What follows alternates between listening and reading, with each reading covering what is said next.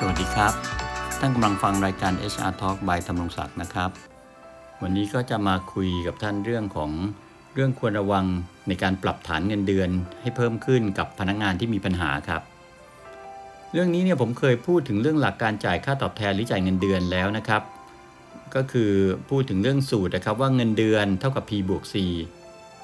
นะฮะ P ก็คือ performance ครับ performance คือผลการปฏิบัติงานของพนักงานนั่นแหละครับ C ก็คือ competency ครับสมรรถนะความสามารถหรือว่า KSA ครับ competency ก็คือ KSA ฮะคือเรื่องเดียวกัน KSA K ก็คือ knowledge หรือความรู้ในงานนะครับที่เหมาะสมกับตำแหน่งงานนั้นๆนะครับ S ก็คือ skill หรือทักษะของพนักงานที่มีอยู่ในตัวและเหมาะกับตำแหน่งงานนั้นต้องการทักษะอะไรพนักงานก็มีทักษะตรงเลยนะครับหรือ A คือ attributes ครับคุณลักษณะภายในบางอย่างที่ตรงกับตำแหน่งงานนั้นต้องการนะเช่นพนักงานมีความขยันอดทนละเอียดรอบคอบรับผิดชอบมี service mind ตำแหน่งนั้นก็ต้องการคนมีคุณสมบัติแบบนี้อันนั้นเราถือว่าเหมาะนะครับเพราะฉะนั้นบริษัทก็จะปรับเพิ่มเงินเดือนให้มีฐานเงินเดือนเพิ่มขึ้นให้เนี่ยเนื่องจาก P บวก C อย่างที่บอกไปคือมีผลงานที่ดีแล้วก็มีสมรรถนะความสามารถมีความรู้มีทักษะมีคุณลักษณะในงานที่ดีครับถึงจะปรับฐานเงินเดือนให้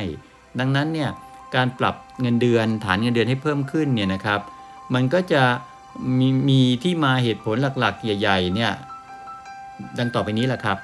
1ก็คือเช่นการขึ้นเงินเดือนประจำปีเนี่ยโดยหลักการแล้วก็ต้องอิงกับผลการปฏิบัติงานถูกไหมครับปัจจุบันก็จะอ้างอิงกับการประเมินผลโดยมีตัวชี้วัดที่เราเรียก KPI หรือ Key Performance Indicator ก็ได้หรือบางบริษัทไม่ได้มี KPI แต่ว่าจะประเมินโดยใช้เราเรียกแบบฟอร์มสำเร็จรูปหรือ Rating Scale ซึ่งผมเรียกเองว่าแบบประเมินจิตสัมผัสนะครับคือมีหัวข้อปัจจัยการประเมิน 10-20 ข้อเช่นความรู้ในงานความคิดริเริ่มสร้างสรรค์คุณภาพงานปริมาณงานอะไรอย่างเงี้ยความตรงต่อเวลาอะไรก็ตามเนี่ยอันนี้ผมเรียกว่าปัจจัยสำเร็จรูปหรือ Rating Scale หรือแบบฟอร์มจิตสัมผัสนะครับอันนั้นเพื่อเอาไปใช้เพื่อขึ้นเงินเดือนประจำปีนะครับ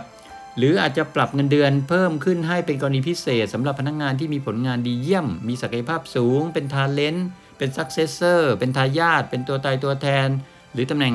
ที่ทำอยู่หาคนมาแทนยากอะไรอย่างนี้เป็นต้นนะครับก็ปรับให้เพื่อรักษาคนคนนั้นเอาไว้หรือ3ปรับฐานเงินเดือนให้เพิ่มสูงขึ้นเนื่องจากมีการโปรโมทนะครับเลื่อนตำแหน่งให้เขารับผิดชอบสูงขึ้นก็มีการปรับเงินเดือนเพิ่มขึ้นให้สมกับความรับผิดชอบที่ต้องมากขึ้นให้มันสมน้ำสมเนื้อแล้วก็เพื่อmotivate นะครับจูงใจให้เขาพนักงานรู้สึกว่ามีแรงจูงใจนะครับว่าได้รับการยอมรับให้โปรโมทเลื่อนขึ้นไปรับผิดชอบในตำแหน่งสูงขึ้นนะครับหรือ4ปรับเงินเดือนให้พนักงานสูงขึ้นเนี่ยเนื่องจากมีการเปลี่ยนแปลงในตลาดการแข่งขันเขาขยับสูงไงเราก็ต้องปรับตามเพื่อรักษาคนเอาไว้ให้แข่งขันกับตลาดได้อยู่นะครับหรือ5เป็นการปรับเงินเดือนพนักงานคนเก่าเพื่อหนีผลกระทบของคนเข้าใหม่ที่มันเงินเดือนมันไล่หลังเข้ามาก็เป็นไปได้นะครับหรือ6ปรับเงินเดือนให้พนักงานที่ทำความดีความชอบเป็นกรณีพิเศษให้กับบริษัทเป็นต้นนะครับซึ่งเมื่อดูจากกรณีการปรับเงินเดือนทั้ง6อย่าง6แบบที่ผมบอกเมื่อกี้มาแล้วเนี่ยโดยหลักการท่านจะเห็นได้ว่าบริษัทก็มักจะพิจารณาปรับเงินเดือนเพิ่มขึ้นให้กับพนักงานที่มีผลงานและก็มีสมรรถนะหรือมีความรู้ทักษะในงานที่เราเรียกมี P บวก C ครับเมื่อกี้ที่สูงขึ้นเนี่ยในเกณฑ์ที่บริษัทยอมรับได้ถึงจะสมควรปรับให้จริงไหมครับผมเชื่อว่าถ้าท่านเป็นเจ้าของกิจการเป็นเฒ่าแก่เป็น MD CEO อะไรก็แล้วแต่เนี่ยถ้าจำเป็นจะต้องปรับเงินเดือนให้กับพนักงานด้วยเหตุผลข้างต้นเมื่อกี้เนี่ยนะฮะกับคน6ประเภทเมื่อกี้มันก็สมควรอยู่นะครับแต่สิ่งหนึ่งนะครับที่ผู้บริหารระดับสูงควรจะต้องคอนเซิร์นระมัดระวังก็คือบ่อยครั้งครับที่ผมเจอการปรับเงินเดือนให้กับพนักงานที่มีปัญหาไม่ได้เป็นไปตาม6ข้อที่บอกเมื่อกี้นะฮะเผลอไปปรับเงินเดือนให้กับพนักงานที่ผลงานไม่ดีทัศนคติแย่กับบริษัทวันๆงานหลักไม่ทำงานประจำก็คือด่าผู้บริหารด่าบริษัทแล้วไม่ได้ด่ากับเฉพาะใกล้ตัวนะบอกไปทั่วนะฮะเจอใครก็พูดบริษัทนี้ไม่มีอะไรดีสักอย่างขึ้นเงินเดือนก่อนน้อยโบนัสก็ไม่ดีสวัสดิการค่ารักษาพยาบาลก็น้อยกว่าที่อื่นไม่มีดีสักอย่างดีอย่างเดียวคือตัวมันเองครับบริษัทก็ไม่ดีใครก็ไม่ดีแต่ก็ไม่ยอมไปไหนนะฮะเงินเดือนน้อยก็ไม่ยอมลาออกไปหางานที่อื่นทำด้วยนะฮะพวกนี้แปลกดีนะเงินเดือนน้อยยังทนอยู่อีกเนี่ยทนอยู่แล้วด่าบริษัทไปวันๆพวกนี้แหละครับบริษัทหลายที่ก็ยังไปปรับเงินเดือนให้เขานะฮะเช่นอะไรครับขึ้นเงินเดือนประจำปีไง คนพวกนี้หลายคนนะครับที่ขึ้นเงินเดือนประจำปีนะถูกประเมินผลได้เกรดต่ำสุดอ่ะเช่นถ้าเรามี5เกรด A B C D E A D เลิศ C ปานกลาง E ต่ำสุดเนี่ยนะฮะหรือมี5 4 3 2 1 5 D เลิศ 3 ปานกลาง 1 ต่ำสุดไอ้คนประเภทนี้เนี่ยถูกประเมินออกมาได้1หรือได้ E นะฮะ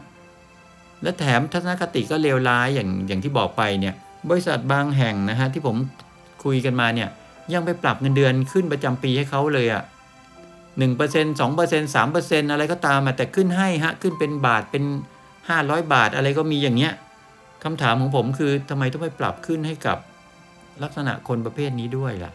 ถูกไหมฮะนะเพราะว่าประเมินออกมาหรือผลงานมันต่ำสุดแล้วจริงๆถ้าไม่ได้ถูกอคติถูกไบแอสนะครับ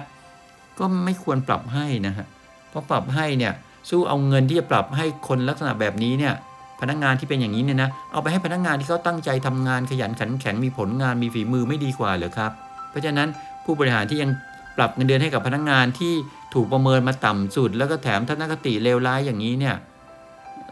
ผมว่าเอาเงินไอ้อันเนี้ยเอาไปให้คนอื่นที่เขาดีกว่านี้ดีกว่านะฮะอย่าไปให้กับพนักงานเหล่านี้เลยนะฮะก็ต้องพูดกันตรงไปตรงมาอย่างนี้แหละครับหรือบางทีก็อนุมัติให้พนักงานที่ขาดสมรรถนะขาดศักยภาพเลื่อนตำแหน่งสูงขึ้นไปจากตำแหน่งเดิมเนี่ยเพราะเหตุผลก็คือเขาทำงานมานานแล้วเงินเดือนเขาตันก็เลยอยากจะไม่ให้เงินเดือนตันอันนี้ก็ไม่ควรครับเพราะว่าถ้าพนักงานที่อยู่มาจนเงินเดือนตันเนี่ยจากที่ผมเจอมาเนี่ยก็ขาดสมรรถนะหรือขาดศักยภาพที่จะไปดำรงตำแหน่งสูงขึ้นไปได้ครับเพราะถ้าเขามีสมรรถนะมีผลงานที่ดีมีความสามารถจริงๆเขาโปรโมทไปนานแล้วครับแต่ที่มันไม่ได้ก็เพราะด้วยตัวของเขาเองอ่ะดังนั้นเนี่ยตรงนี้ก็ไม่ควรจะแก้ปัญหาเงินเดือนตันด้วยการดันขึ้นไปให้ไปโปรโมทแล้วเงินเดือนจะได้ไม่ตันเพราะถ้าทำอย่างนั้นจะเท่ากับไปสร้างปัญหาให้กับลูกน้องของไอ้คนนี้ในข้างหน้านะฮะในหน่วยงานต่อไปอีกเพราะว่าลูกน้องหรือพนักงานที่ไปเป็นลูกน้องเขาก็จะรับไม่ได้ก็ลาออกขอย้ายกันอะไรอย่างเงี้ยกลายเป็นเสียคนดีๆในระดับปฏิบัติการไปซะอีกนะครับนะเพราะฉะนั้นตรงนี้ก็ฝากเป็นข้อคิดด้วยแล้วกันนะครับในการปรับเงินเดือนให้กับคนที่มีปัญหาหรือคนที่มีคุณสมบัติที่มันไม่เหมาะสมเนี่ยก็ไม่ควรจะปรับให้นะครับควรจะต้องดูให้ดีด้วยแล้วกันก็ฝากเป็นข้อคิดนะครับคือเข้าใจครับบางบริษัทเนี่ยช่วงที่ผู้บริหารใจดีก็จะใจดีเศรษฐกิจยังดีก็ยังจ่ายได้อยู่แต่พอวันนึงที่เศรษฐกิจมีปัญหานะครับนั่นแหละแล้วเราก็ต้องมาจ่ายแบบอยากจะบอกว่าโอเวอร์เพย์ฮะจ่ายเยอะเกินไปสำหรับคนที่มีปัญหาทัศนคติไม่ดีเนี่ยมันน่าเสียดายครับสู้เอาบอกแล้วเอาเงินจำนวนนี้ไปให้กับคนที่เขาตั้งใจทำงานมีผลงานมีฝีมือน่าจะดีกว่านะครับก็ฝากไว้เป็นข้อคิดนะครับสำหรับผู้บริหารสำหรับ HR ทุกท่านนะครับคราวต่อไปเป็นเรื่องอะไรติดตามนะครับวันนี้สวัสดีครับ